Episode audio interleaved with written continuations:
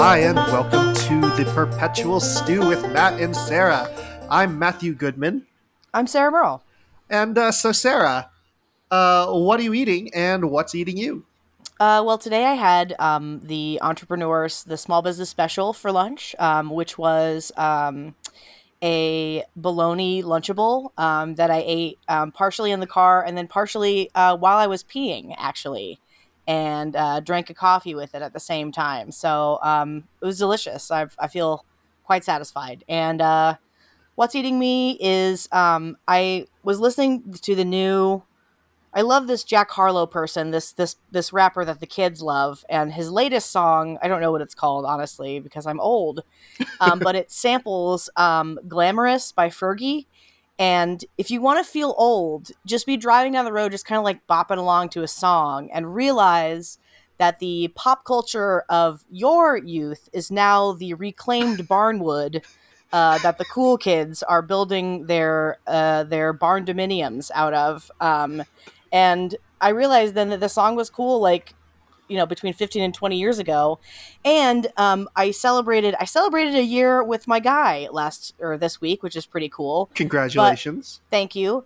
Um, but in that I had this like, you know, terrifying shower thought that I was like, you know, I was joking that he's old enough to be my dad, technically, which, like, but I'm also old enough to be his kid's mom, which is like a real hmm. fun, fun math fact about just being alive during linear time. So isn't that isn't that fun? Yeah. Um, so anyway, linear time. That's what's eating me. What about you? What are you eating and what's eating you? well, I want to make a couple comments first. Uh, Lunchables, fantastic. I never so re-. I was never allowed to have them as a kid because uh, my mom thought that was like cheating. Yep. Um, so I always you know, I always had great envy for other kids' lunchables.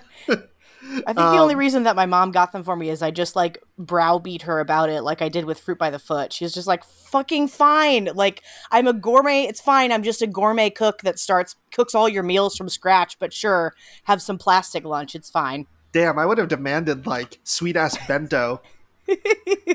I expect all of my lunches, all of my school meals to look like an animal. you, by the way, if you want to get really engrossed in a YouTube channel, there's a one where um, uh, it's basically a upper middle class, you know, Japanese salaryman's wife who just like makes all of his beautiful lunches and posts them on uh, YouTube. It's pretty great. God damn, that sounds really relaxing it's it's pretty awesome. And then you realize like oh wow this is completely backwards. Like this is like i'm just watching someone's 1950s life evolve in the 2000s the 2020s. although she's managed to turn it into into something you know? I'm it saying, sounds like it's a form of, of art or self-expression at this point. I think it really is because the videos are very very beautiful to watch. It would crack me up if they tasted like ass and he was just like he's like honey please please it looks pretty awesome. Right. It looks pretty. It looks pretty delicious. Anyway, I interrupted you. no, that's excellent.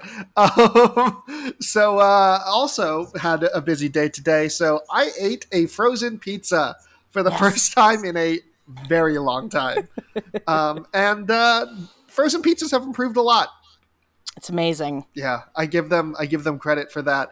And uh, what I'm eating is okay, this sounds ridiculous, but I decided that I was going to make a YouTube playlist of all my favorite uh, K-pop videos. um, of my uh, uh, of like the last you know I don't know how many years five or six years. Yeah. Uh, so I didn't have to keep searching them. Instead I'd have them in in one lovely easily listenable uh, place. And when the list hit like 400 something or like that I was just like I then it made me think of two things. First, K-pop produces a lot of great shit, and second, how capacious the quote unquote genre of K-pop is, even um, within a single artist's uh, work over the last like three years. So uh, it made me it made me think about and appreciate the art form a little more.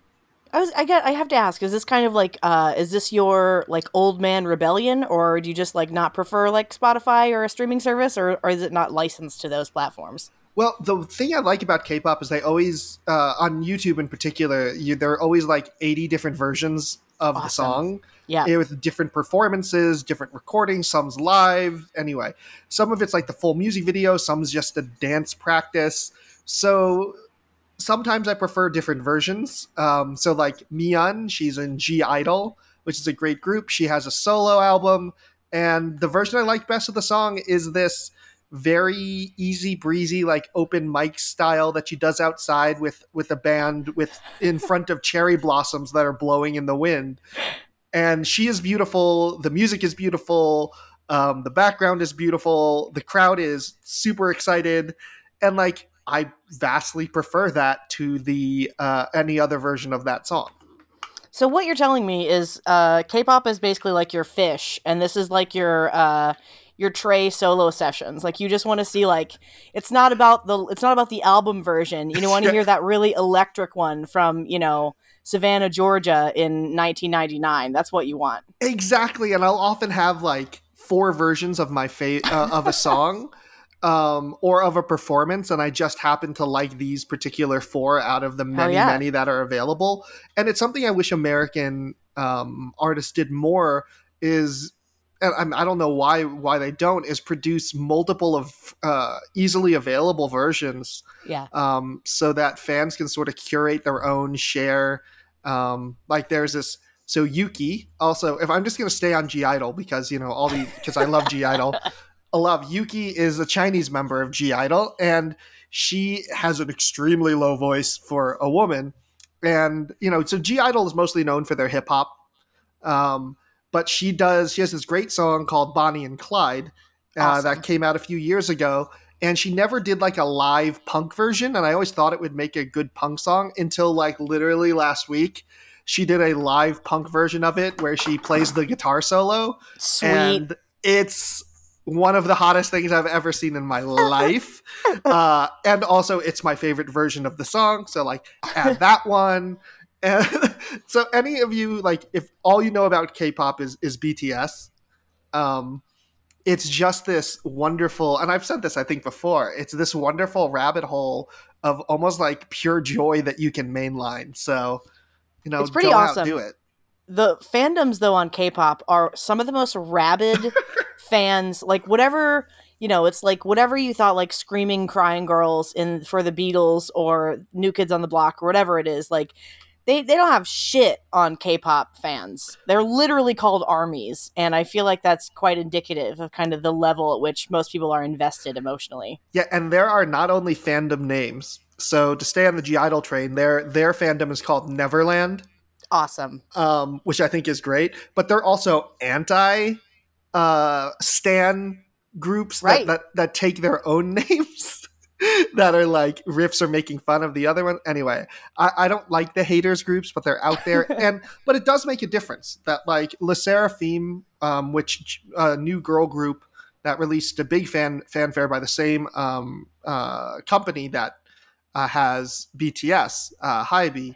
Um, they came out, but then bullying accu- ac- uh, accusations from, from many years ago uh, came out against one of their members who's now on a hiatus while it's being Oh, uh, investigated. So, like, the one thing I do like about uh, some of this is that they are asking, often, maybe sometimes a little overblown, but they actually do want their idols to be admirable people too. I know what what is wild to me is that like you know these are teen you know these are teen idols so you know a lot of them are whatever 15 to 22 and they're still expected to like get all A's in school and like uh you know you're supposed to like if you're you know in your 20s and you're supposed to get a degree you're supposed to still get your degree. You're supposed to do really well in school on top of being a pop idol. It's wild. Yeah, the idols are generally just immensely, immensely talented in a million different ways. Um, it's very difficult to be successful in the industry if you're yeah some sort of raging horrible person to work with because no one no one wants to work with you and you're not going to be able to do all the collabs and other things you need to really succeed so I mean, um, it's also it's a it's a pop machine. It's like the same, you know, cube staker, steak cuber that chewed up Britney Spears. You know what I mean? Yeah. Although I, they they do a good thing where they weed people out during their training period to see what because you, you training is so incredibly stressful. And incidentally, the cost of your training you do have to pay back. You take Oh, I on know. training debt and you do have to pay it back. Um, That's exactly how uh, recording albums, re- recording contracts work in the United States. You are charged against your contract, against your uh, advance uh, for the cost of your recording or choreography or whatever. And a lot of those are, you know, as much as like a as much as like a very powerful corporate attorney, you know, by the hour. Oh, it's it's extremely expensive. On the upside, though, is that by the time the idols debut, quote unquote, um, they're already veterans. The reason Yeah. they all these K-pop idols seem to emerge like you know 16 18 year old but with perfect poise and can do their choreo perfectly they don't a- end up deer in headlights ashlee simpson style Ugh, boy. Uh, yeah, it's because they've been under high stakes competition for years already at that point. And if Oof. they weren't emotionally and mentally strong to take the pressure of being under immense scrutiny, uh, they would have cracked earlier. So you only really, it's very dog eat dog, but the upside is you d- you end up with like you know fewer Amy Winehouses. Uh, speaking of which, um, you were talking about versions of songs. One of my like favorite moments of recent pop history is that uh, the particularly the BBC live recording of Amy Winehouse singing Valerie, which is a cover of a Zutons song, is one of her uh, highest ranked and most played songs, which is really really funny to me because the uh, I don't know. I just think that's I think that's great. Back to that point about sometimes individual versions of songs are way better than you know caring about the the perfect album version. You know. Exactly. Uh, I think that, and one thing K pop does do well is it allows, by being part of groups and then having solo projects, you end up with a lot more diversity in discography. Um, Sure. They're not expected to produce um, a full album worth in a particular genre. They can produce five or seven songs in that genre, and then their next release six months later will be totally different, you know? I think I, I do think that's like a, a real benefit of you know like the we talk about Gen Z the kids, uh, but you know they they are very very culturally agnostic, which I think is you know it's kind of positive for their overall exposure. Uh, but yeah, it's interesting. I love I love the Gen uh, I love Gen Z. I definitely identify with them a lot, um, and uh, I have to say that if sometimes I'm not cool enough to be Gen Z, I'm way too old and way not not cool enough. But what I do love is how global they are with their tastes, how willing they are to Yeah. really like weird shit uh, and, and and not be apologetic about it. or just like you know i mean the the k-pop is such a great example of that it was like um you know that it's it's it doesn't really matter that they're singing in mostly korean you know what i mean? It's like have you heard the beat though? Like it's fucking dope. Like it will make you want to dance. It doesn't matter if you don't speak fluent korean which i think is really awesome. Yeah, and if you ever want an example of this, SM Entertainment, one of the big group, uh, one of the big uh, uh, entertainment companies, produces some biz- highly bizarre music. Like aespa in particular, um, like their song "Savage." There's this great YouTube channel called React to the K, and it's like classical, like classically trained musicians, uh, all reacting to K-pop and really breaking Amazing. it down and they're reacting to Savage, which was one of the big, uh, big songs that aespa released last year, and they're getting into arguments about what key it's in, and then some of them are saying like it's in no key, Uh, and it's a strange freaking song. The song is very very weird, but it was a massive smash. Uh, in Korea and, and with K-pop fans generally, and it's something that a major studio in the United States would never, in a Well- million years, put that kind of marketing muscle behind. I mean, do you know I've I've said this factoid before because it's displaced so many. It's so mind blowing that it's displaced necessary information. But do you know what the most downloaded song was worldwide in the year 2013? No idea. It was "Somebody That I Used to Know" by Gotye, which is one of the weirdest pop songs that's ever been released, along with Crash Test Dummies' mm, song. Like another, like just like you know, you want to talk about like a total worldwide consumer rebellion. Like, yeah, I'll take the one that has uh, xyroph- xylophone, um, nylon guitar, Spanish guitar. Uh, what else? What what other? Oh, and then like the weird bling, ding, ding, ding, and then You know he what I mean? releases nothing ever again. Nothing. Bye. Later. I'm I'm good. I made I literally on nine cents a download. I still became a multimillionaire. So I think I'm good. I think I'm done gambling with the long plastic hallway, to borrow a phrase from Hunter Thompson.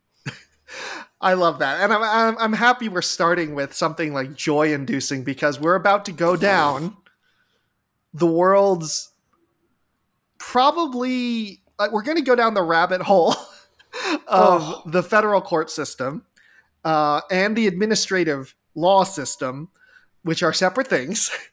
And uh, I have to say that if we're talking about long plastic hallways, this is more like a hellmouth Okay, so then let me let's let's kick us off. Let's start with like what what is what the fuck started this conversation with us wanting to talk about uh, the circuit court system and and um, all this business, which is that a bunch of really bizarre, I mean, not just bizarre, but like potentially catastrophic um, decisions have come out of the Fifth Circuit, which covers Texas and other places. And uh, I was I wanted to talk about that, and also I wanted to talk about like the circuit system because when I was growing up and my dad was listening to uh, current uh, resident of hell, uh, Rush Limbaugh, and was would often call it I forget. Oh my god, he had something. He had some name for it that was both mocking and also like dog whistling, anti-Semitic, and I think it was like the the Ninth Circus Court of Schlemiels or something. And uh, I yeah right. I mean, of course it's he's he's in hell. I, I mean, there's no. That's why that's why on the episode where we celebrated his death, I drank a whole sh- bottle of champagne on the on the podcast. But anyway, but I just remember thinking, like, how is it possible that that a court system becomes this politicized? And so, first of all, what what is the circuit system, circuit court system? What is its purpose? What does it do? And and I guess in this situation, like, how has it become politicized like so many other judgeships in the last, you know, 40 years? So it's actually really useful to think of this as a pyramid, Okay. the federal court system as a pyramid with the Supreme Court on top, because it also gives you an idea of the number of cases uh, at each point Yep. on the pyramid. So the higher you go, the more powerful, but also the fewer number of cases actually come before the court. okay. So if you have the Supreme Court as the tippy top, taking just a handful of cases, you know, I think like 60 cases or something like that a year. Mhm. And the ring in the slice underneath that is the uh, federal court system. Okay. And that's divided into pieces. You have the, uh, at the lowest level, you have the district courts. And then at the level above that, you have the Court of Appeals. Okay. So the federal court system is meant to deal with cases that either ha- that that have to deal with federal laws because most you know most suits ha- happen in state courts because they're dealing with state laws Right. that either deal with federal laws or have litigants from different uh, states, different jurisdictions. So let's say I'm a resident of California and um, and you're a resident of New Jersey. There's no overlap between of the between us. These are called diverse diverse litigants. Um, it might be hard to figure out how to uh, have this handled in a way that's not that doesn't give a home field advantage to, to know that to see which uh, which state's laws should be applied you can ask for removal to a federal court to handle Okay. it the second reason has to do with it it deals with like purely federal or constitutional law is another way to have something properly be they call it a forum have its proper forum in the federal court system Okay, so I'm going to try to break this down into layman's terms so we can keep kind of like a whiteboard bullet point Okay. version of what we're. So the uh, federal court system exists to either adjudicate conflicts between, let's say, football teams that are in different conferences or the rules of the NFL itself. Yeah, with the yeah the federal laws, the laws that are not specific to each individual team, each individual place, but uh, uh, apply equally across to everyone. Great. Perfect. Yeah. Okay. So there And- are twelve circuits, Okay. um, uh, and they don't they're not uniformly sized. That was that was my next question. Was how are they divided and who gets to decide? Is is there like a, a constitutionally laid out way to divide the circuits or no? So this is not actually part of constitutional law because they're not mentioned in the Constitution.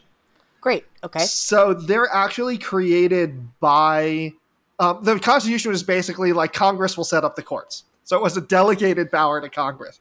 So it's all set up. This entire system is set up by acts of Congress so Okay. that it works. So when it was first set up, we only had three circuits. And then the additions of the circuits have basically been historical happenstance. So, Okay. as you can imagine, First Circuit was uh, mostly based in, well, you can imagine, in Boston, right? It's East Coast, it's Northeast, it's Maine, Massachusetts, New Hampshire, Rhode Island, and Puerto Rico. Why Puerto Rico belongs in there? Historical weirdness Okay. right? And then the Second Circuit, obviously, is Connecticut, New York, Vermont. Again, very clearly inflected by uh, history. And the Third Circuit, Delaware, New Jersey, Pennsylvania, and the Virgin Islands, Okay. Great. right? So then they keep adding, and they don't do a great job. Basically, as more states come in, we have to start setting up more stuff. So you can imagine they start marching south and east, uh, uh, west and and south. Great. So that's why you wind up uh, with some of them getting rearranged over the. They do get rearranged over the years, but they're roughly in chronological order. Although after the Ninth Circuit comes in, there's some weirdness that comes in. So, like for example, Alabama, Florida, and Georgia are part of the Eleventh Circuit.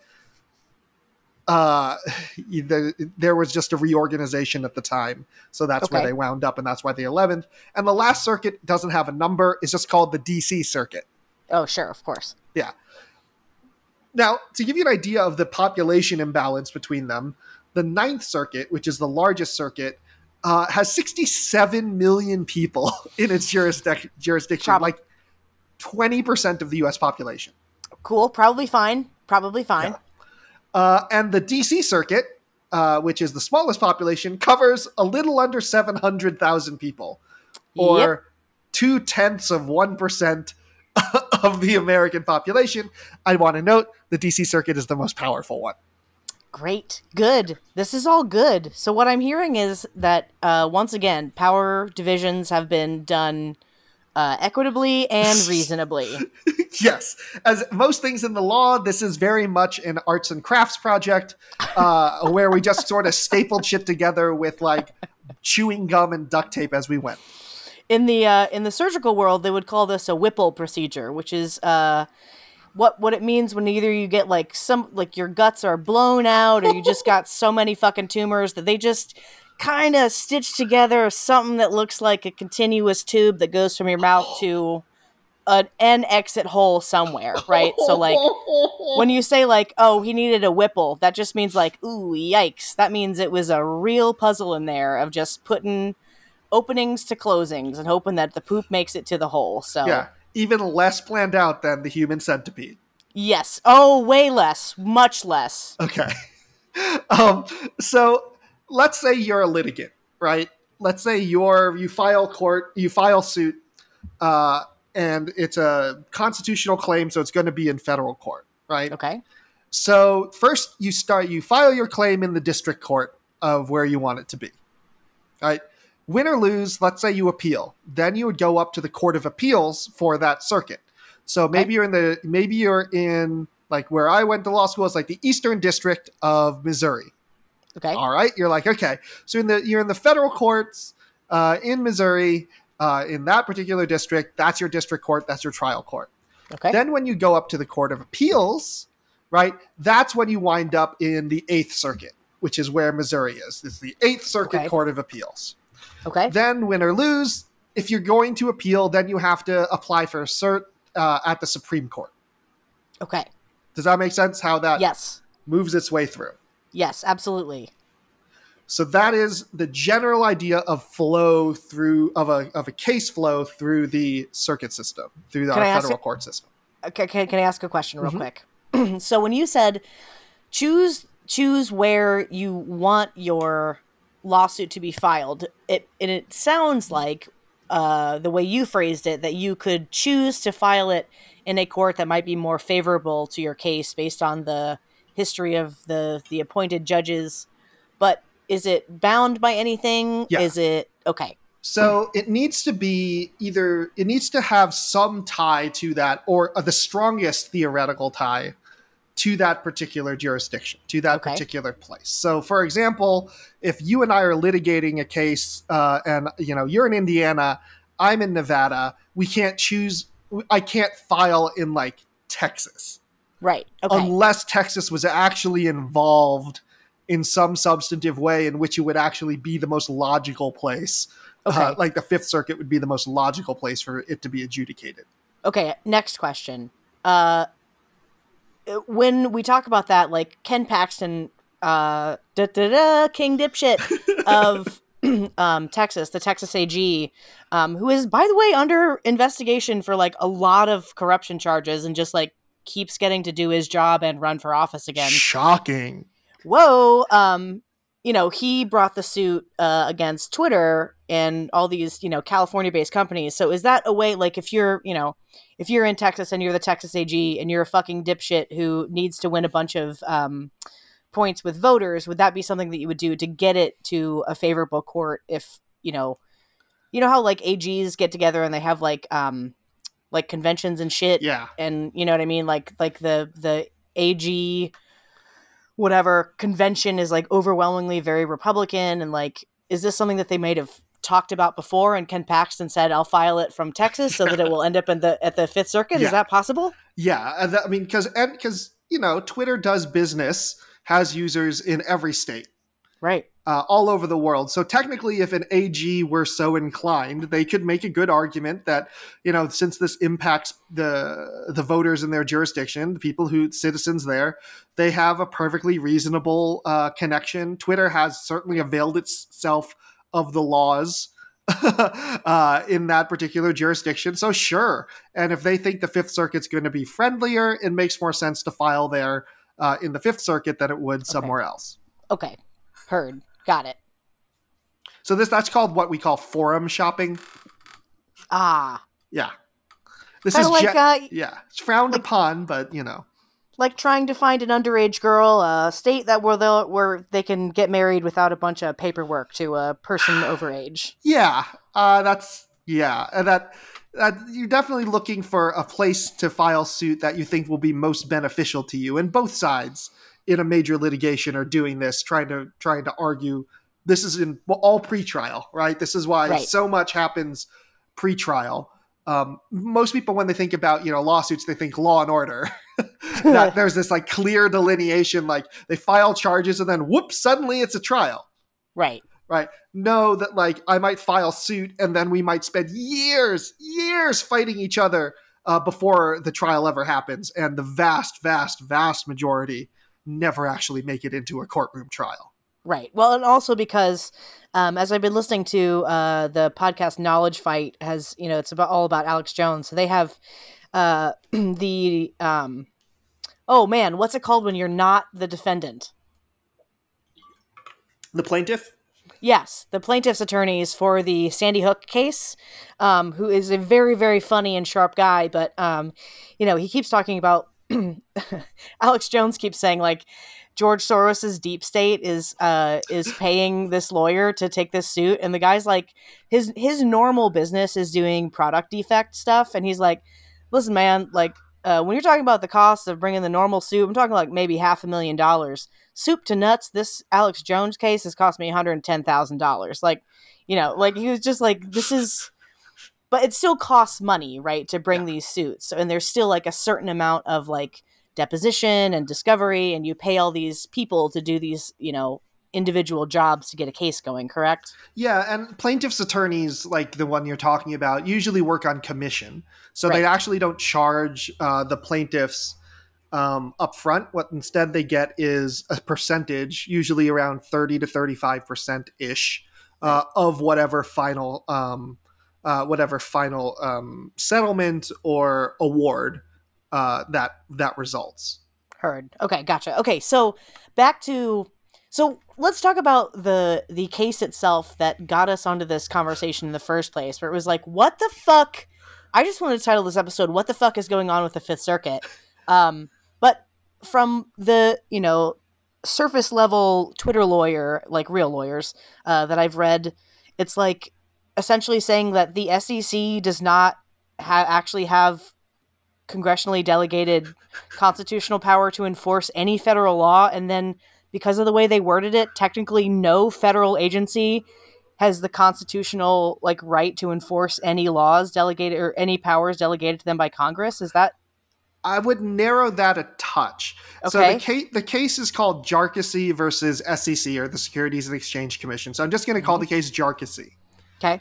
So in this case, uh, you have an enforcement action against George Jarkesy and Patriot 28, who's an investment advisor to hedge funds. Okay. So the SEC historically is allowed to either is to choose where it wants to bring this enforcement action. They can Okay. either bring it in a federal court. Note that this is dealing with federal law, right? The SEC is created by federal law, so it'd be in a federal court, or in what's called an administrative law proceeding or administrative proceeding overseen by an ALJ or an, an administrative law judge. Okay. So they are similar in some ways, with some slight differences. That Okay. essentially, a, that essentially because of Dodd Frank, which changed, uh, which opened things up a little bit for the SEC and administrative law proceedings. An AL, it's just faster and more efficient to go Okay. through an administrative law judge Okay. and you don't get a, a trial you don't get a jury instead you do whatever all the arguments just to the judge it's similar to a bench trial Got it. Okay. Well, real quick, um, uh, I know what a bench trial is because I formed a bunch of motions for them in my first job. But will you explain what a bench trial is? just it's your normal trial except instead of a jury the judge makes the decision There you go. very simple um, they are quite common uh, you have a right in seventh amendment to have a jury trial uh, but there are some cases in which you can waive that or in uh, these circumstances since you have so many of the protections of a jury trial um, then the, we defer to that we you know we, we it's been pretty good settled law for a long time that administrative law judges and, and administrative courts are constitutional. Um, That this has lo- this is, is has been contested, but it hasn't actually been taken down significantly until now. And then here comes the Trump appointed judges, Yes. not giving a fuck about anything. So, like, uh, okay, first of all, like, how, back to one of my original questions here was how did some circuits become so politicized? And when has, the, has it always been like that? Or what's, what's the situation? Yes and no. So, uh, essentially, throughout most of modern and most living history, right? Um, senators from home states had what was called blue slip power. They had the blue Hmm. slip authority, which is, let's say, you know, I am a senator from Texas, and uh, an opening on the federal courts in Texas in the Fifth Circuit come up Okay. and let's say it's the uh, one of the districts in Texas. Since I'm the home state senator, generally what has been expected until the Trump administration was that I would have to sign off on the nominee. Okay. And if I did not turn in what was called my blue slip, either that the Senate would not push forward the nomination and let it sit and die, or the sitting president would try to no- negotiate with me to, to find a nominee who can pass muster that I will give the blue slip for. And then what, like, what was the block tower that the Trump administration kicked over? They just decided to get rid of the blue slip system altogether. Oh, okay. Okay. And right. Mitch McConnell, who had used the blue slip system to block many Obama nominees, Yep. that you know that, and I want to note here that it was increasingly being used in bad faith by Senate Republicans. They didn't actually have any substantive uh, objections uh, to a particular nominee, and they would just drag on negotiations with the Obama administration forever. Cool. So when McConnell talks about you know leaving all of these appointments open and Trump being able to fill them. Trump once boasted uh, that you know Obama just left all these federal uh, federal seats open. Great. What an idiot! It had nothing to do with that. It's that the Republican-controlled Senate refused to give blue slips and th- thus any hearings whatsoever Cool. on any uh, Obama nominees that they could block in such a way. Oh god, I hate it here. I hate it here so much. I I I hate over and over and over again feeling like I'm some sort of motherfucking prognosticator because I was like screaming at people, I don't think you understand how harmful and dangerous a Trump administration will be Mhm. so far beyond the Trump administration. Yeah. And this is what I'm talking about. So, so the carry Trump, on. the Trump admin just this is for a seat in Minnesota, Hmm. um, and this was at the beginning, uh, uh, and put it this way that normal that the Trump administration at first pretended to care. Yep. They would call home state senators and they'd be you know try to find and then at a certain point they just said F it.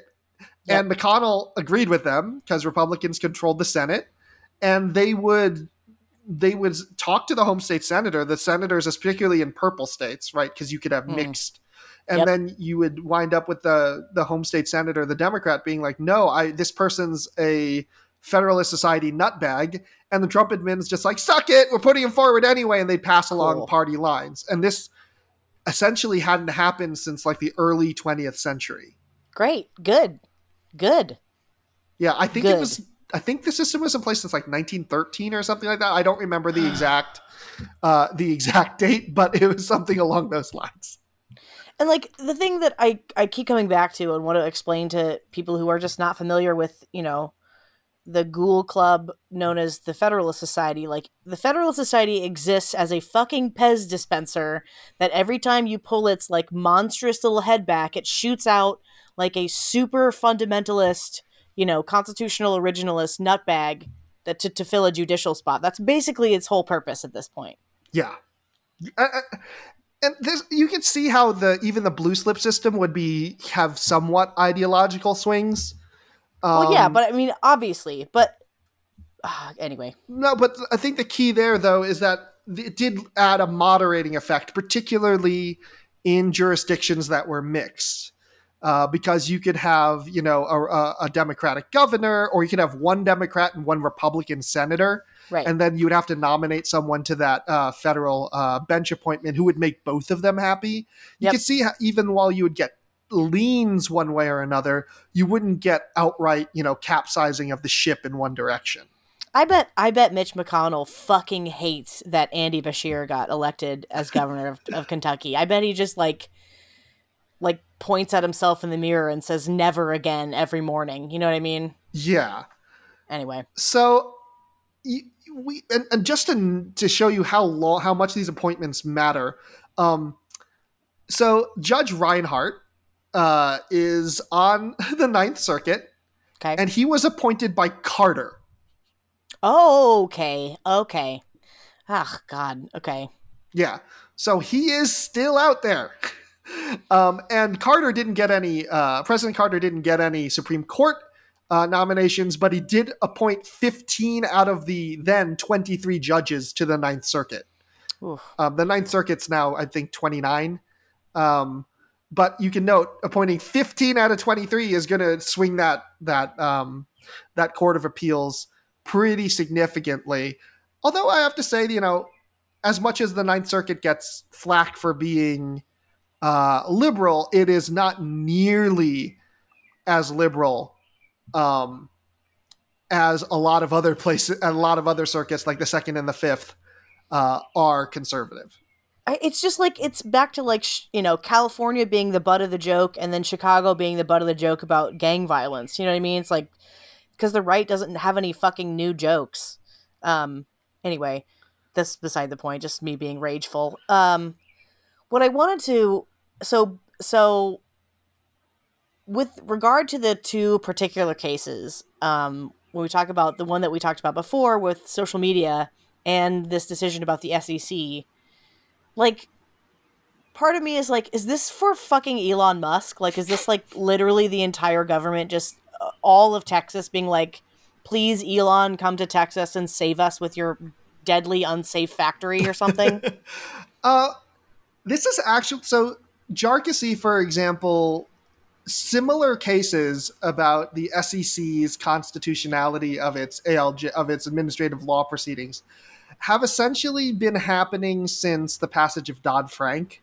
Oh, um, cool. They've really kicked up in recent years because Dodd Frank allowed more um, different, an expanded suite of remedy remedies and more sort of cases that could be brought against not just institutional actors, sure. but more individuals. So, to give you an idea, um, before the SEC uh, adjudication proceedings in house in the in the ALJ with ALJs tended to be you know financial advisors or stockbrokers. Yep. Um, but Dodd Frank allowed opened it up so that the SEC could bring a more a different set, not just institutional actors, but also um, individuals who were trying to you know break the rules into administrative law proceedings as opposed to uh, into federal court. Gotcha. Okay, heard. So the big, the thing that I would disagree with the characterization of Jarkesy with is that it, applies only to suits that are seeking remedies that have similar remedies in common law, but does allow cases with no uh, uh, SEC proceedings that do not have common law counterparts. Um, to be brought in administrative law proceedings. That is a slight distinction because most of the claims, including the fraud claim in Jarkesy, um, fall under the first umbrella, would be invalidated uh, by Jarkesy's, uh, by Got the it. Fifth Circuit in Jarkesy. Okay. But it does provide this small carve out. So who benefit? Like what? Who, who brought the suit? Who does it benefit? Who does this decision benefit ultimately? So it, it was brought against. So who brought the suit? The appeal was uh, on the adjudication against Jarkesy himself and also this uh, particular online person, Patriot Twenty Eight, and they were uh, they were ordered to cease and desist by the administrative law judge from further violations, to pay a civil penalty of three hundred thousand dollars, and then pay back Patriot Twenty Eight to pay back six hundred eighty-five thousand dollars, and then Jarkesy also get ba- got barred in the future from part- from doing certain things in the security industry, securities okay, so, industry. So this is an individual committing securities fraud, basically. Yeah, two. Yeah, okay. two individuals. Okay, two individuals. Gotcha. And so it was brought in one of the admin law courts. And there are a lot of good reasons for this. And the first is simply workload issues. Right. That to give you an idea of how common these are, just the Social Security Administration, just Social Security has 1,500, 1,500 administrative law judges that it uses. Fuck. To adjudicate claims disputes. Wow. Which wow. makes sense. You want judges who are specialized yep. in the ins and outs of, of the Social Security Administration they're going to be faster. It's going to be smoother. It's going to be cheaper than going through a whole jury trial. You right. don't have to re explain the law every single freaking time to the jury. Yep. These are pretty normal workaday, not huge adjudications. And we're talking like about a million dollars in this SEC case. Like, this is not large potatoes. Right. This is small enough that you don't want to bur- further burden an already overwhelmed federal judiciary uh, with you know thousands and thousands of these cases, but instead handle them through these ALJ proceedings that uh, where you have special judges who are experienced in this law, who are yeah. experienced in admin law, uh, to be handling these cases quickly and efficiently.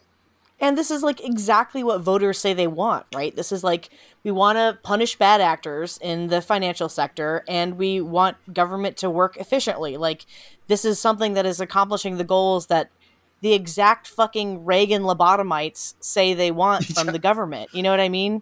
Yeah, exactly. And like to become an ALJ for Social Security Administration, you need to have at least seven years of experience in litigation, preferably, you know, yeah. in, in administrative law context. That you have experienced people who've who've worked these kind of cases being able to dispose of them quickly and efficiently because there are just too many of them to adjudicate through the court system. I, I, I don't understand. I still am trying to wrap my head around like cui bono, who benefits, you know? Well, the whole point is trying to annihilate the administrative law system overall. Got it.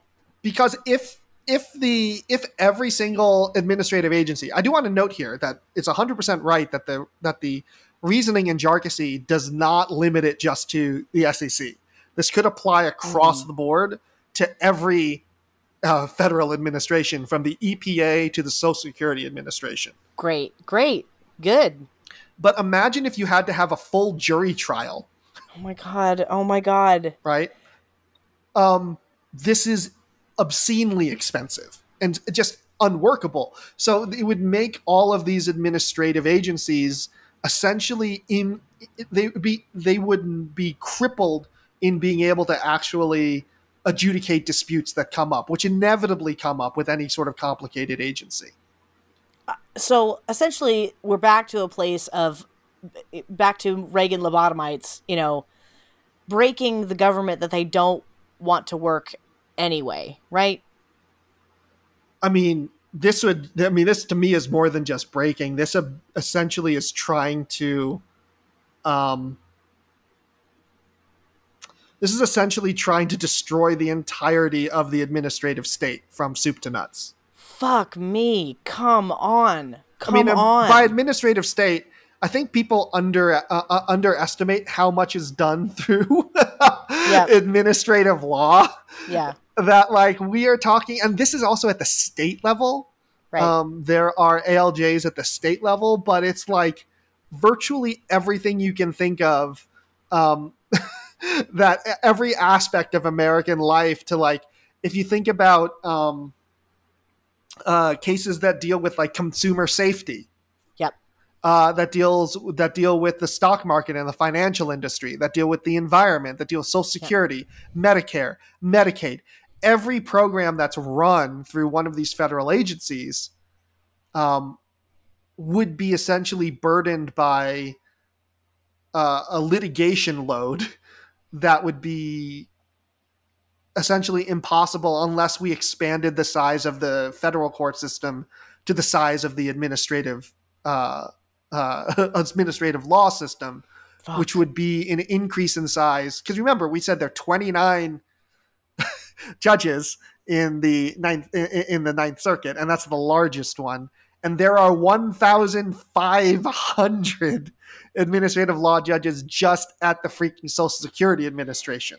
So let me can I can I just name things that have to be adjudicated by the judge, and will you just tell me if it's if that is administrative law or not? Okay. Uh, child support and or paternity court. Those are usually handled through state courts. Okay. Um. Oh God, like um, real estate disputes. Uh, again, usually state and local courts. Okay. Although, okay. if it deals with any sort of environmental stuff, I mean, okay, it could depend. If it dealt, okay, dealt so, with, yeah, with with federal laws around the environment. So when we talk about that, it's like that's like, uh, again, back to the EPA, which is one of those things that pretty much everyone has no concept of the scope of their work, which is like uh, anytime that you want to put in, for example, uh, like a holding tank for propane, right? Like, or any kind of hazardous material. You have to go through an environmental study, which can sometimes bring up conflicts between two parties, which are settled in court. And this happens all the time with just like road work and, uh, you know, bridge improvements. And like, there's all kinds of stuff that run through these environmental checks, which sometimes set up uh, like something like that would probably be handled at the state and local level. But to give you an idea of a uh, a case that might be handled at the federal level, okay, um, there's what's called an underground thermal event in St. Louis. It's not a f- underground fire because there's no oxygen.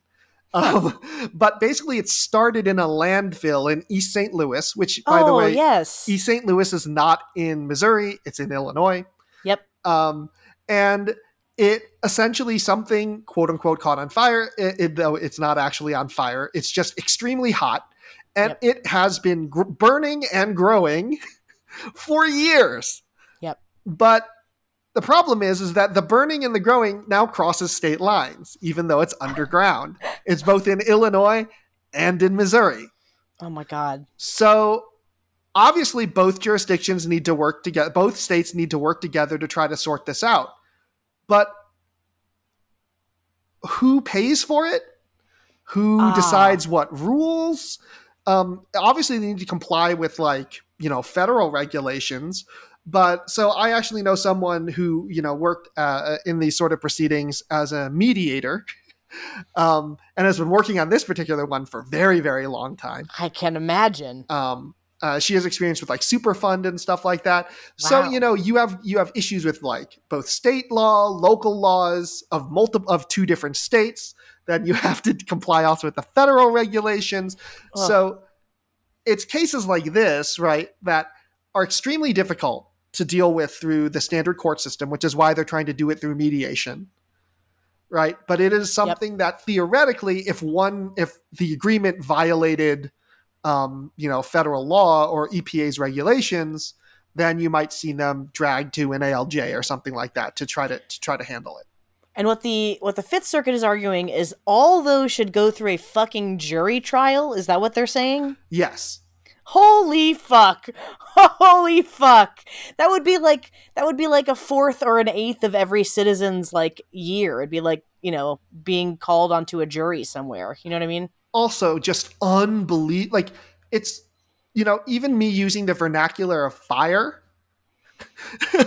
like it's not a fire; it's an underground thermal event. Like, you know, and, and trying to explain to them why that's so dangerous. But oh can you my god! you can imagine all the shit that all the infrastructure we have underground. Like for now, it's just been in this landfill and the area, but it's moving, So- um, and it's so it would- growing. It would essentially be bunch of just average assholes, all from just everywhere, all the time, needing the intricacies of, for example, securities law explained to them before they could take a person to trial who is probably like a slick talking fucking psychopath to be uh prosecuted for their very obvious fraud Well, not well in environmental in, in in environmental law, and not just the environmental law of one particular state or locality. They'd have to be be able to fe- to understand the law of both states. And Right, right, right. How it interacts with EPA guidelines, with federal laws, and then Right. figure out some fucking remedy from there. So so basically it would be 12 people from, you know, the person that you saw at the grocery store in a Shrek onesie um just like t- trying to be all at once like financial and environmental consultants with a, you know, 2 hour to 2 week education on this and they would just decide stuff. That Yeah. sounds great. They would decide who pays what, right? who Holy pays what. fuck. You want to talk about a recipe for idiocracy overnight. Like like boy, that is upsetting in a way that uh, I couldn't have uh, had explained to me outside of this. So thank you for that. It's Yeah. something something It's- terrifying. it's crazy to me because like so the distinction generally has been made between suits at common law versus um, uh, public rights Right. so suits at common law which are, are, are uh, the seventh amendment applies so we have a right to a jury trial Okay. but for public rights, generally it's been believed uh, that laws serving a public purpose, like environmental protections or security law uh, uh, or administrative uh, decisions, those do fall within public public rights under mm, until the Jarkesy decision. Okay. So that is really in the legal, like the weeds of it. That is the mistaken definition. This is what the Fifth Circuit, the two judges on the three judge panel, um, the conservative judges had to do is they had to sort of narrow this conception of public rights to exempt, uh, to force the jury trial. Wow. Okay. Oh my god. Okay.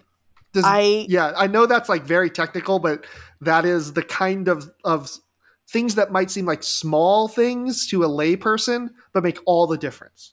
that's truly truly truly bonkers so How much, like, cost wise, when you said, like, this would be prohibitively expensive, I mean, what are we talking? Like tens of billions of dollars, trillions of dollars, or is it kind of an unknowable? It's sort of an unknowable thing um, yeah. because the the benefits. So it's unknowable in the sense that like we don't know if the adjustment would be simply fewer suits brought, hmm. which would mean more violations going unpunished. Yep.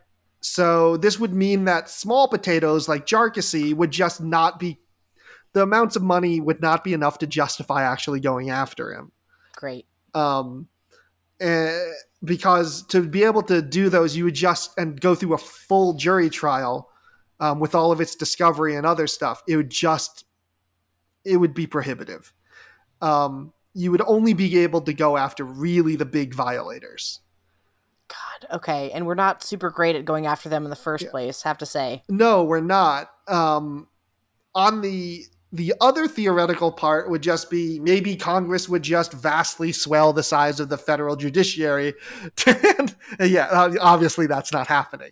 Mm, so, yeah. So I think the whole point is to try to essentially prevent administrative agencies. It's like to defang them, is to make them incapable of actually enforcing their rules. Cool. Cool. Awesome. So sounds like um, we're just like headed to kind of a federal law Mad Max sort of lawless uh, cowboy town. Sounds great. Yeah, I mean, if this stands, so this has essentially been very well settled law. Yeah, this is very very weird. Um, there have been cases that have challenged the SEC and similar administrative law proceedings over the last decade or so, hmm. uh, mostly focused on on some like narrow technical issues, but always with the with with the same goal. And they brought yeah. it in other places. There have been multiple cases brought in the DC circuit, um, and the DC circuit has essentially slapped them down, which I think is why this particular case was brought in the Fifth Circuit. Gotcha. Okay. So now we have what's called a circuit split, and circuit splits are when are essentially when two when two or more circuits when interpreting uh, a similar or almost identical question of law come out in different ways and okay. the theoretically what the supreme court is supposed to do is um, solve that okay. by saying no this is the way to do it okay so they're essentially forcing in this case supreme court review uh, the fifth circuit okay. knows it's going to force Supreme Court review. Fuck, fuck you guys. I mean, this is just back to the fucking stupid Trump playbook, which is like, we have our, our team of absolute psychopaths up there, so like, let's get some real psychopath law done for no reason other than to, and I quote, trigger the libs. Like, fuck, fuck this. I'm so, I hate this stupid fucking timeline.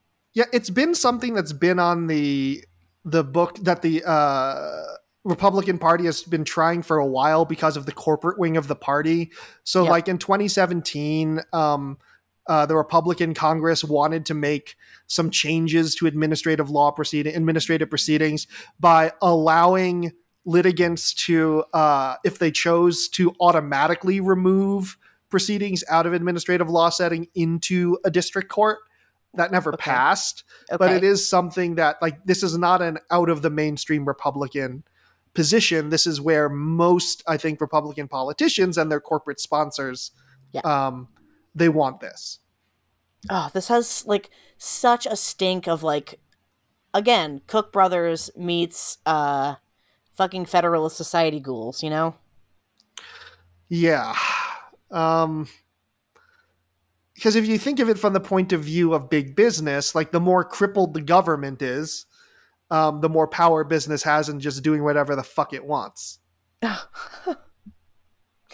and the administrative state uh, has always been since like the new. This is like essentially from the New Deal is considered the birth of the uh, modern administrative state. So this is one way that they're trying to uh, roll back or eliminate um, the the the New Deal and what came from it.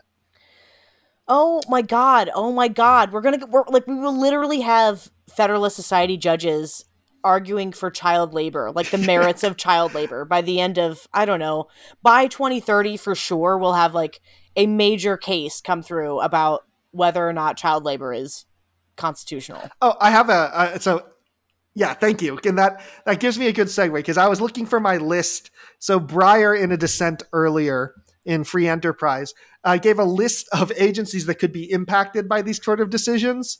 And some of the highlights are things like the Department of Agriculture, Yeah. Health and Human Services, Homeland Security, Housing of Urban uh, of Urban of uh, Housing and Urban Development, Interior, Justice, Labor, Transportation.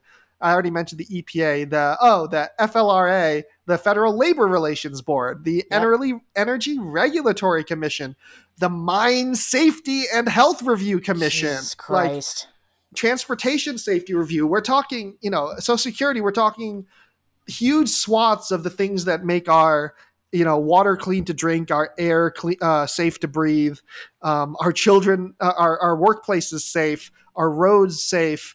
Um, you know, the thing, uh, the things that don't allow, you know, uh, like the like the FCC, the Federal Communications Commission, uh, that keep the airwaves free. All of these things um, could theoretically be um, either crippled or dismantled uh, if uh, Jarkesy, the Jarkesy ruling is upheld, and then eventually, I think the ultimate goal is Chevron.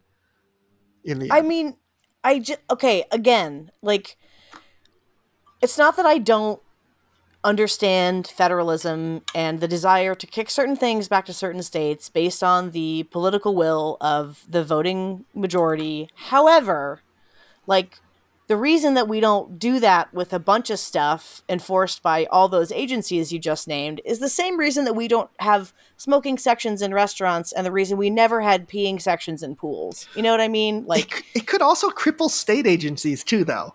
This is what I'm what I'm saying is like if you know, so let's say that you're goddamn Kay Ivey in Alabama and you're like an idiot and just like a moron or you're just stupid and you're the governor of like Arizona or uh, Tennessee, any place where there's just like a hard right moron sitting in the governor's seat, right? And you're like, um, our state agencies are not going to share information with state agencies from liberal California. Well, that's great. If you plan to do a bunch of murder or crime in Alabama, then all you have to do is crime it up and then head to any one of the states that your state has elected to no longer share information with or whatever. You know what I'm saying? I- I think the problem is is that like you know uh, when people are talking about um and I think correctly in Dobbs it's like well if I live in a blue state well we can pass our abortion it really does get kicked back to the states we can still have legal we can still have um, you know women's reproductive health would be protected there the Yeah. problem comes let's say New York creates you know the New York state decides that it wants its own EPA right Right. and they have versions of that in most of these Sure. states they have administrative agencies who use their own state level ALJs Right. it would theoretically bar those administrative law proceedings as well because again it's a seventh amendment issue in this case. Ugh. not a state can't ignore the seventh amendment. The reason why states can use their own administrative law proceedings is because it's it's considered to still as long as they're you know similarly and properly structured it's still considered as satisfying uh, the seventh amendment. But if it's suddenly not, then it not only inv- invalidates the federal um, agencies, it would also invalidate the enforcement capabilities of the state level agencies as well. So you couldn't just make an EPA in New York anymore. It's a cra- honestly, it is a crazy decision out of the Fifth Circuit because I know that this can seem administrative law is often like sort of a redheaded stepchild Yeah. of the law that we're used to, you know, uh, normal trials. Um, but it is an enormous, an enormous part of the law. And we already know that Gorsuch and Thomas want to destroy the administrative state. They've said so Right. as much. Um, and the question is, and probably Alito. So we probably have three who want to blow this up. The question is, what do Kavanaugh, Barrett, and Roberts think? Uh man, I I don't like that these are the people that it depends on because uh, Amy Coney Barrett is just like a cardboard cutout. Like you know what I mean? She's a she's a standee. Um, I, which I is don't know. unfortunate. You know that like even though I did not necessarily love everything that Sandra Day O'Connor uh, ruled, at least you know she was a strong and independent legal thinker on her own. And it's just it's unfortunate that the only female member of the conservative wing um, of the court is appears to be um, less in, less independent. like yeah that's that's a very very kind and charitable way for you to put it matt like uh i guess i mean ultimately i think this is what has always pushed me away from conservative thinking is this very very obvious desire and almost pathological necessity to bend reality around your preconceived conclusion, right? Like when it was gay marriage, it was like, well, I just think gay men are icky. Like it just makes me feel icky. And how do I make it sound what's a more polite way of saying like I think this is icky, which is like, oh, it's it's bad for children and it's bad for families. And I think like you know, now we're we're down to an even you know lower amoeba form of that thinking which is just like i just don't think the government should tell me what to do. And it's like really man? That's the kind of the most sophisticated argument. It's like well yeah uh, and then you get to like it's like originalism is you know i don't think anybody should tell me what to do but it's gotten its phd you know what i mean? So, I mean, you're a small business owner. yeah. Um, you know how irritating it can be to have to comply with rules and regulations. Uh, it is irritating and it can be expensive. However, uh, on the flip side, um, people will die of botulism like all the time. Can you te- can you tell the audience a little bit about your like? Because you know, with the hot honey, what did you have to do to prove that you're uh, that you were that it was safe?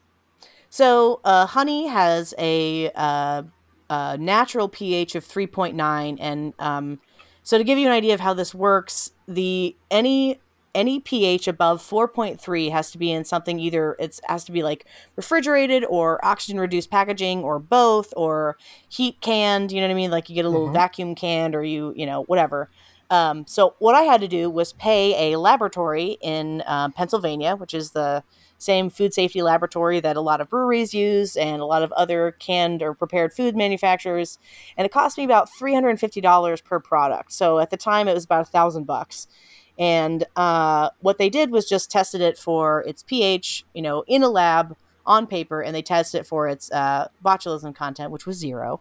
Um, but the state required me to do that. And actually it's really interesting. If you're in the state of indiana there's actually fewer guidelines to become a food packaged food wholesaler than it is to serve uh, prepared food out of a restaurant kitchen. Um, well, it kind of makes sense because you just Yeah. don't need as much equipment um, to, to do that most of the time. Yeah. um, but you know that was a pretty hefty expense at first. You also have you know the state also requires a certain amount of uh, labeling on the label, so you have to have the name of your product, but you also have to have the common name. So scorpion honey, uh, and then the lower corner it says hot honey, um, and then it has Indianapolis, Indiana. You have to have its uh, total package weight and its product net weight.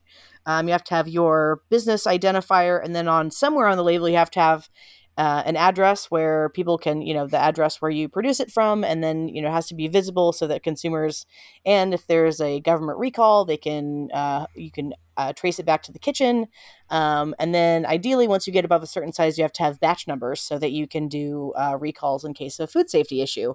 Um, even in pet food, so my my um, good friend and uh, peer is my friend Kellen, who runs Cora's Kitchen, which is a, um, a food, a dog food and dog Hmm. treat and cat treat manufacturer, has to pay the government a certain amount of money to have certain labels, and they have to. She has to use the exact same recipe all the time because it's measured. She same thing. She sends hers to a lab, which has uh, comes up with the crude protein, crude fiber. You know, it's it's like nutrition facts, but for animal food.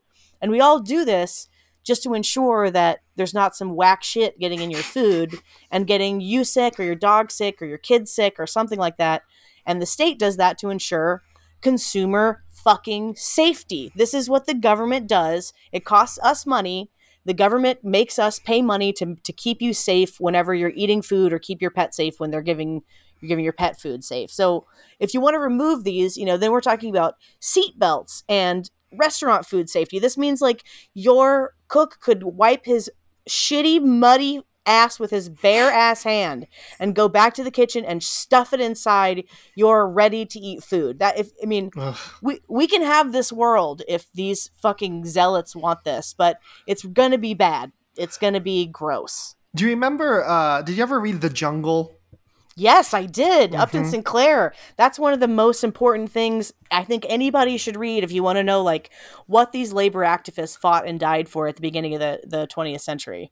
Yeah, and, and, and like we don't need to imagine that world. We we did have that world. We had it. We had it where there were kids working on, you know, getting their fingers cut off in a knurling machine making number 2 pencils, you know?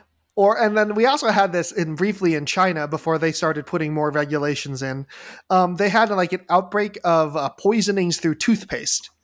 Mhm. uh, which was interesting. Um, one of my favorite things from uh, milk, the milk industry back in the day, was some of them watering down their milk and then adding in like chalk or Yep. other white-ish stuff into the milk to try It's- to make it look still like milk, even though it was mostly water. Still a huge problem in China. China has a problem with their milk industry with um with uh melamine, addition of melamine, which is a plastic. But to the testing uh equipment, it tests as protein. So you add these little powdered microplastics to your milk, and then all of a sudden it tests with a way higher protein content. Um, if you like bourbon, if you drink bourbon, uh, the term bottled and bond, this is like one of my favorite factoids about uh, the just American populace, which is we passed the um, Bottled and Bond Act, uh, which was uh, before bourbon was regulated by the government. Um, you know, there's a lot of um, uh, counterfeiting of it where you would color the bourbon with tobacco was a really popular one, or just like, you know, sometimes like tanning leather dyes, like poisonous Ugh. dyes. And the government came up with the Bottled and Bond Act where they would, uh, the government paid for, uh, it was a big warehouse that was locked and guarded 24 hours a day. And these um, bourbon producers would pay the government to, to house and guard their um, their bourbon, but it was also a seal to say like, you know, this is really what it is. This is really bourbon aged in a barrel. It's not have any additives in it, and the government ensures the safety. We passed that four years before the Safe Food and Drug Act. I just want that to be known. I mean, you got to protect that booze.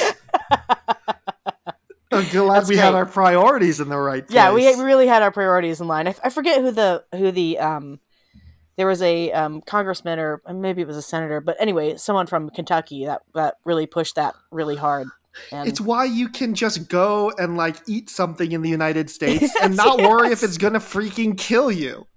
yes, it's how you can buy a new car and make sure that, you know, like if it crashes into something, you know, a, a Jiffy Pop isn't going to come out of the steering column. You know what I mean? yeah. Or yeah, it's, it's just one of those uh, that every all of the safety devices aren't clown props. Yes, exactly. Exactly. Yeah, you get in a car accident and, a, and an airbag doesn't deploy, but like you just make kind of a squeaky sound whenever you bounce off your steering wheel. that would be amazing. And then like the dri- then the passenger side airbag is just one of those Jack in the Box things that pops out and laughs at you. Oh my god. I saw by the way, I saw back to this like moment of Elon Musk worship, but there was this video that big that went viral for a couple of days of a little SUV um s- like slamming into a Tesla. And the caption was like oh the sign of a well-made car because the Tesla didn't look like it had gotten hit at all and the SUV Uh-oh. was like collapsed you know the front of it was collapsed and then a bunch of a bunch of engineers were like hi stepping in here to say um, if that's how your car looks after an accident you're dead like Yeah. The whole reason that a car collapses is to absorb the energy so that it doesn't impact the driver. So if your car does nothing but bounce off the car that slams into it, that motion gets transferred to your I was brain and gonna neck. say, I was gonna say, uh, if, if, if, if it's that rigid, it's just transferring all of the energy to the least rigid thing in the Yeah, car, which which, is is, you. you. you big soft bag of bones and tissue. Um, so also there's a great thread. I my computer died and I didn't click restore enough times, so I've lost the the tab. But um, there have been journalists who have dug into um, the fact that Tesla. Um, since we're going back to like government regulations and sidestepping these uh, these regulatory bodies, uh, signed got uh, got a bunch of uh, early adopters to sign these agreements for free repairs and in exchange for that, they don't have to report any of the repairs to uh, any of the uh, you know the what is it highway safety transportation board you know what i mean But I thought Elon believed in free speech. How Oh. could he? my god i just like i don't understand the worship of this man especially when like the evidence that this person cravenly does not care about human life or the life of the users that are inflating its value even the tiniest smallest little bit And I, I think that for most people, they might be like, oh, how this probably doesn't affect me, you know? But let's say, I'll give you an example. I had uh, a friend who, uh, because of a disability, was on uh, SSDI, Social Security uh, disability, disability right? yep And SSDI is a huge, absolutely gigantic uh, program, and they audit you every now and again because Yep. you know the whole point is that you're supposed to be so disabled you can't work. Right. And they make mistakes. Every giant agency that's dealing with that many people is going to make mistakes. And it's a pain in the ass, but you can at least appeal the decision, you can get Right. reinstated, and you can provide evidence and all that stuff. And often you you know, it might take a few months, but you'll actually get there. But imagine if instead of being able to go through that process, you had to fucking sue in court the Social Security Administration. so that you could have a jury trial so that you could so that the opposing counsel and your counsel could go through and individually select jurors and ask them a lot of questions about how they personally feel about the social security administration and the right for people to have a safety net which like i don't want those decisions left up to jim bob who drives the the uh, lifted truck with the um, confederate flag hanging off the back no thank you And and if you just think about that out as a prosecutor, you're like, well, you know, that means the government just shouldn't screw up. And I'm just like, screw ups are inevitable. Like, they're going to Yeah. happen. The question is, do you want a process where you can actually, you know, get your shit back? Or do you want one of two things? Either everyone who uh, disputes it gets their money back, which allows for fraud. Yep. Or no one does. no one because ever the courts does can't handle it. Yes, so your grandma who, you know, is on a fixed social security income and somebody who is tired because their baby was up screaming all night, you know, comes to work and checks the wrong box on a form. By the time your grandma gets to even something close to adjudication, she's fucking dead. Yeah. She's dead because she starved without having any income for the three years it takes for her suit to go through the court system. or longer if you actually say that all the grandmas have to go through the court system like yeah i'm saying i'm saying conservatively in a good world you know like a three year you know it's like people who have who have faith in the court system i imagine have very very little contact with it because and i'm so glad that i did right? I'm so glad that my first job ever was working for uh, the counsel to the mexican uh, consulate in indianapolis. And we just dealt we just adjudicated all these little problems all the time little problems like people getting pulled over with like a you know expired id but then you know that becomes uh, a driving without a license charge and then let's say you get um, you know th- these things snowball into Mhm. other issues and these are all like tiny little like misdemeanor offenses but i'm imagining like poor poor old mrs perez who like you know didn't know that she had to update her license. Like a lot of busy people happens to busy working people and then had all these charges come down from this one little thing of getting pulled over on her way to work with an expired license. And i'm like that would be like a decade of her life in jury trials over shit like that. Or she just wouldn't bring the suit. Yeah i guess or she would just get completely screwed. Like i think that's the thing that people the only people who could afford to fight these would be the rich. Yeah. Because it would be so expensive and so onerous that the only time it would be worth fighting it'd go one of two ways. Either nothing gets enforced or the system's so onerous no one can get their rights vindicated other than the ultra rich. I don't one think or the other. also understand like how plastic the will of a lot of these agencies can be. And if you want a great example of that it is the church of scientology in the 90s uh, had I mean, I think hundreds of lawsuits tied up with the IRS because they just didn't pay their taxes. And by the time, so the, the Church of Scientology had a massive amount of money that were like kind of height of their cool era uh, with Tom Cruise and John Travolta and all those people. And eventually, the only reason the Church of Scientology was was granted tax exempt status is because the IRS ran the numbers on the cost of litigating all of those lawsuits against the Scient- Scientologists and just forgiving all the tax debt and making them tax exempt. And they were like, "Yeah, fuck it. At this point, like we might as well just say call them a church." And that is literally how that decision was come to.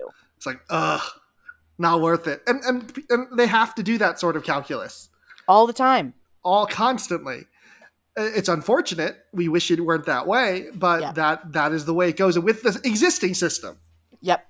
Now imagine making the system even more expensive, yeah, labyrinthine and onerous. I you're you're not going to wind up with a functioning government at all. And this is oh. one way that, like you know, the entire Grover Norquist, he wants a government so small that he can drown it in a bathtub.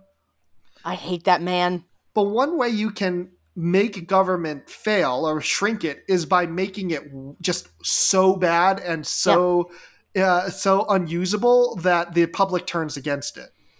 I think that we I think that we underestimate, you know, when we talk about like, uh, the government, the the conservative party is like under the influence of the Russians. And it's like, yeah, dude, that's exactly what they want. Like the conservative party would love America to be Russia. They would love for us to be ruled over by, you know, a few hundred like ultra billionaires with like, you know, yachts that look like uh uh military, you know, ships out in the harbor.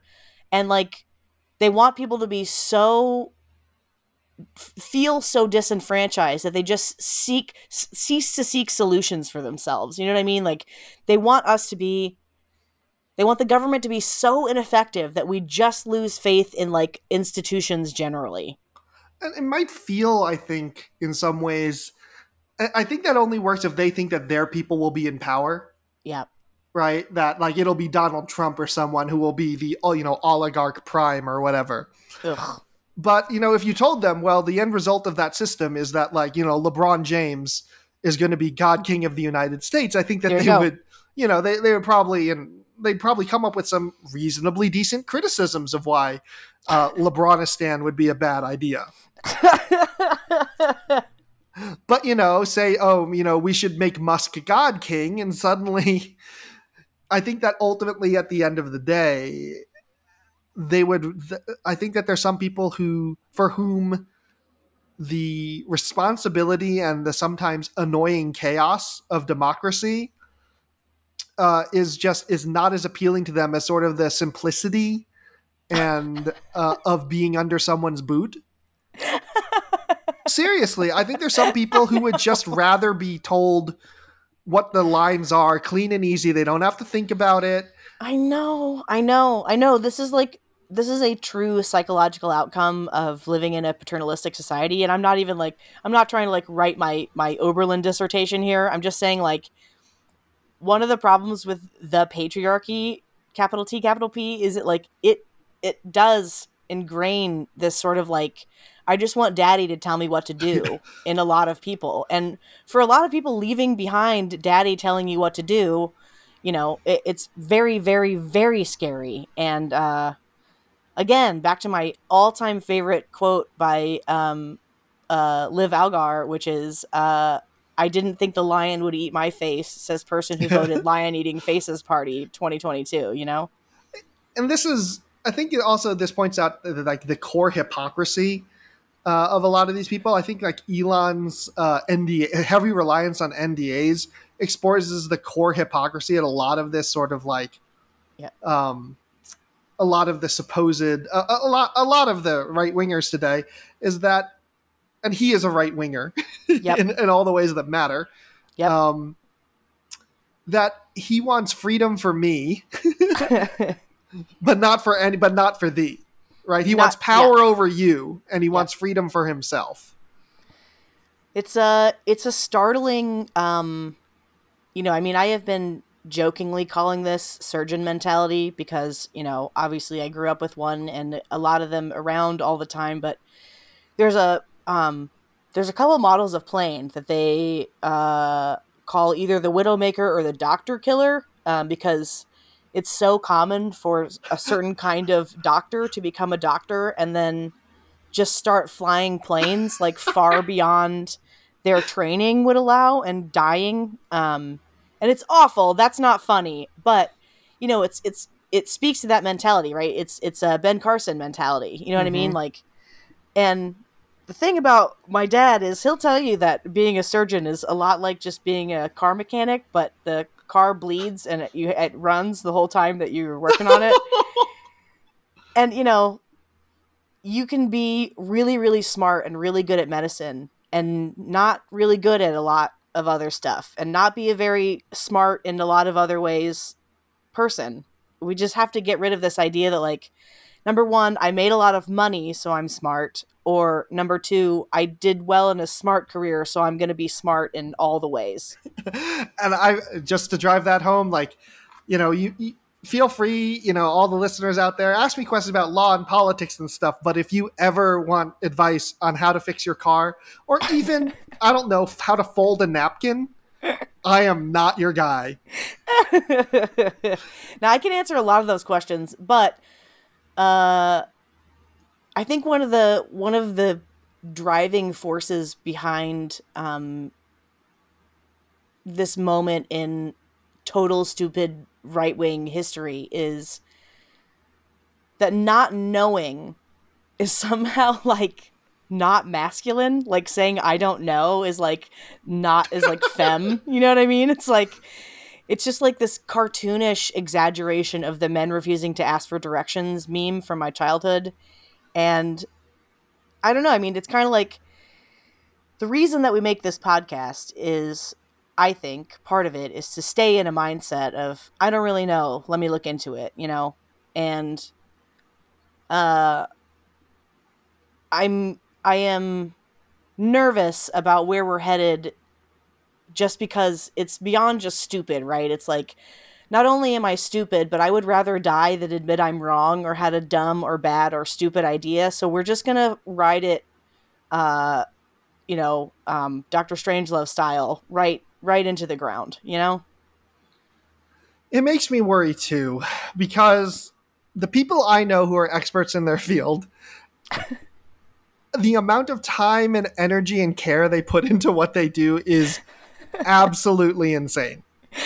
Like it is so impressive, and their dedication yeah. and expertise is hard won and hard fought. Mm. Uh, and it leads them often to much more interesting and nuanced uh, positions than you would get any other way. Yeah. And then you kind of get, I guess, like the amateurization. Like that's just your opinion, dude. Yep. And yep. you wind up with, you wind up often with that kind of thinking with positions that are extremely, very, very weird. And like for an example, hardcore right wing, like hard hardcore MAGA fans have claimed that they've become so radicalized by professional athletes' support of things mm. like Black Lives Matter matter that they now talk about quote unquote sports ball cool. and they think that it's feminine to watch sports. Great. Oh, I've heard this from Alex Jones too which is fucking crazy to me. It's insane. It's awesome. It's kind of awesome. You know what I mean? Like if it didn't, if it weren't representative of just like this insane shift of I don't know, even just like connection to reality. Uh, okay, for example, on Twitter last week, uh, uh, Judge Jeanine Pirro, drunk as shit, I'm sure, got on Twitter and said, "Oh, by the way." Uh, Dominion lost their lawsuit to Sidney Powell and uh, the other fucking kook's name, Lin Wood, which is first of all not only not true, but like lawsuits are public record. Like the you know the, the like court court cases are you don't have to. So I saw a bunch of and then AP posted like a hey fact check. Um, no, that's not. It's the lawsuits are ongoing, and a bunch of these fucking MAGA idiots were under there like, like you trust AP fact checking, and it's like, I don't, I don't know what to do with somebody who like doesn't know that court records are public and like reality exists or it doesn't and like AP isn't fact checking based on like a bunch of opinion writers they went and looked at the public record of the of the court And that's how they know that it's ongoing because of the record of reality that we have So in databases. So now we're at the point where court records are fake news. court records are fake news. Like I Oh, guess I don't this is what I mean, man. Like like once we're when I was screaming about this in 2016, I was like we're beyond a shared reality. And once we get beyond a shared reality, like now we're dealing with with cult thinking essentially, right? Like now we're dealing with an impenetrable barrier of thought insulation. Do you know what I'm saying? Yeah, it's just funny to think about because, um, you know, I, I don't know if all the people out there know is that I am a huge sports nut. Um, I love I- that. I didn't know that about you. yeah, I'm a huge sports nut. My brother and I played sports really competitively and seriously our whole childhoods. We still follow sports religiously, and we just did actually for um, as a bonus episode for his podcast Plan A. Mm. Um, we did a bonus episode on how this is the year of like the Asian athlete and specifically Love the it. Asian baseball player, and yet like it's getting no national news coverage. yeah. Um, but like, you know, what I did yesterday, it was Sunday. It was also like the last day of the Premier League, and my brother's team just needed to win the Spurs. He's a Spurs fan. I don't know why. It's just the way it is. they needed to win to get into the top four and thus millions of dollars for being in the European Champions League. yeah. And it was exciting and it was awesome and it was so much fun to watch. And by the way, South Korean player Heung-min Son uh, tied with Mohamed Salah, an Egyptian player, uh, for the Golden Boot. They share it this year for the most goals scored in the Premier That- League, the English League. That's Um, awesome. That is fucking great. hmm That like what I think of sports as is the celebration of human potential. Uh, it's a celebration of what uh, people like what people can do generally, and also it's something that we can all enjoy because we can all play sports and imagine ourselves uh, a- as our heroes. I did as a kid. I still think that way today when I play sports. it's just a lot of fun. Um, and there's there's always it's like I'm not a I don't follow a particular team, but I love sports stories, right? They all represent this like beautiful hero's journey. There's like setbacks and there's like oh and I was, you know, everything was going great and then this terrible thing happened to me and I overcame it and it's awesome. But so I, I'm, I want to get a lawyer together, um, another lawyer together for us to have who's obsessed with sports to have a, a, a case argument with me. Um, because there was on the PGA tour and the golf tour, uh, there's a golf player who hit his shot and a squirrel blocked the shot and then pushed his ball off of the green.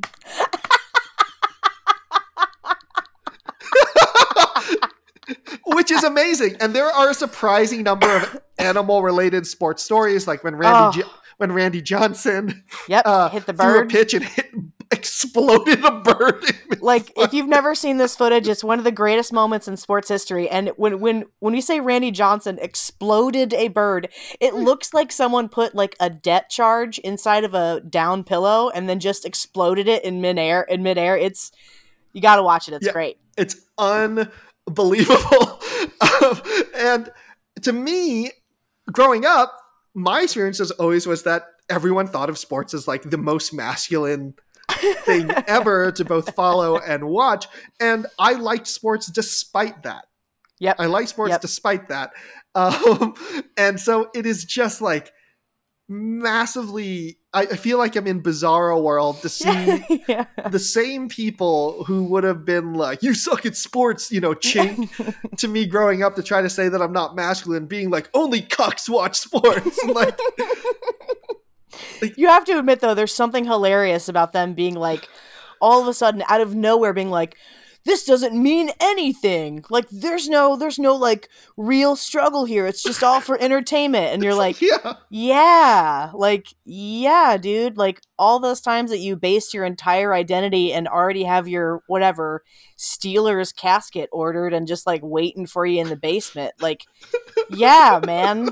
They make an exception for MMA because I think Joe Rogan.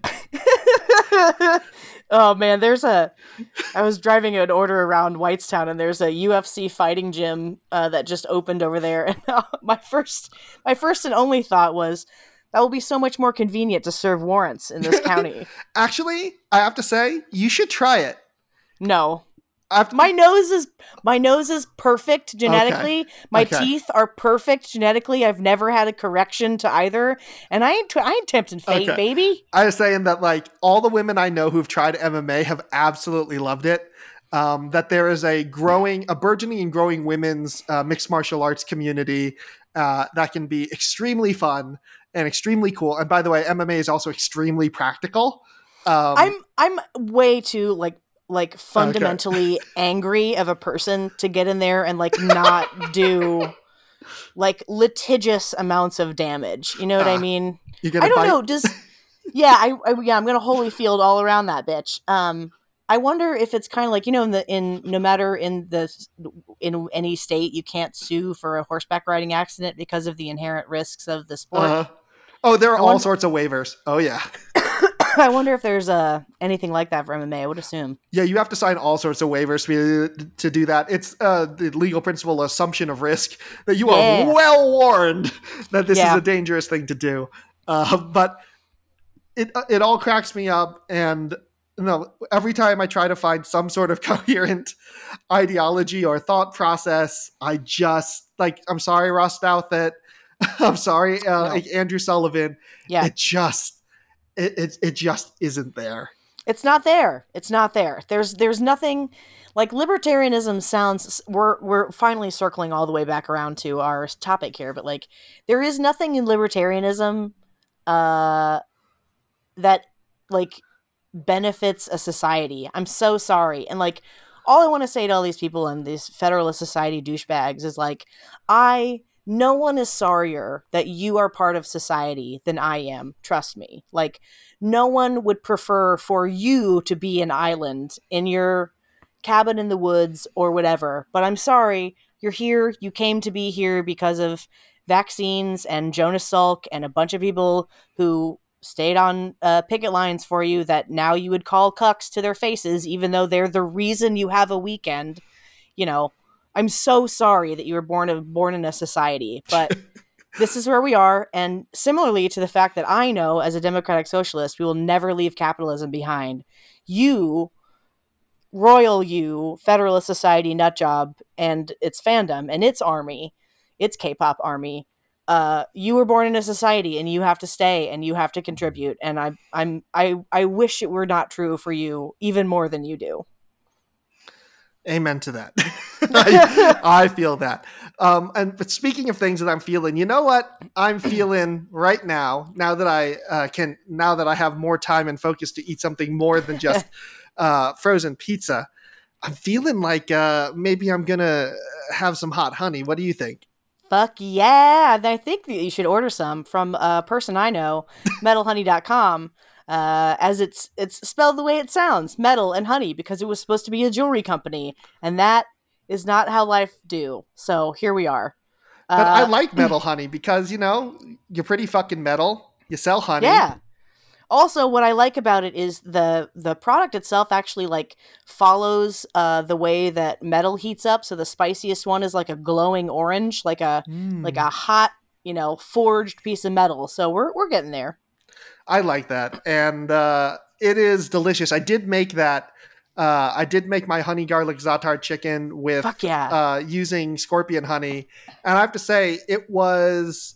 I had to add uh, when I first tasted it. I realized that I did need a little more acid uh, to try to balance out the heat and a little sweetness. So I shoved a tangerine up the chicken's butt, Perfect. and the oh the balance was amazing because the skin was like spicy and crispy and, and a little sweet but then the inside was just like super ju- the meat itself was like super juicy and Yeah, it's like a it's like a vegan or it's, or it's like a you know a crunchy beer can chicken. You know that that you're just putting a big wet thing under it. exactly so i mean you can use uh, scorpion honey and its uh, and, and its uh, sister products in a variety of ways and it, it really does i think make you be creative about how you put things together This reminds me. Uh, I did want to put one actual cooking tip on the Perpetual Stew podcast, which is if you're going to grill and you're having anything, a, a beverage, a dessert, a savory food with lemon or lime on it, stick those lemons and limes, cut them into quarters, put them on the grill. You got to grill them up on the outside. It will change your life. It's so delicious.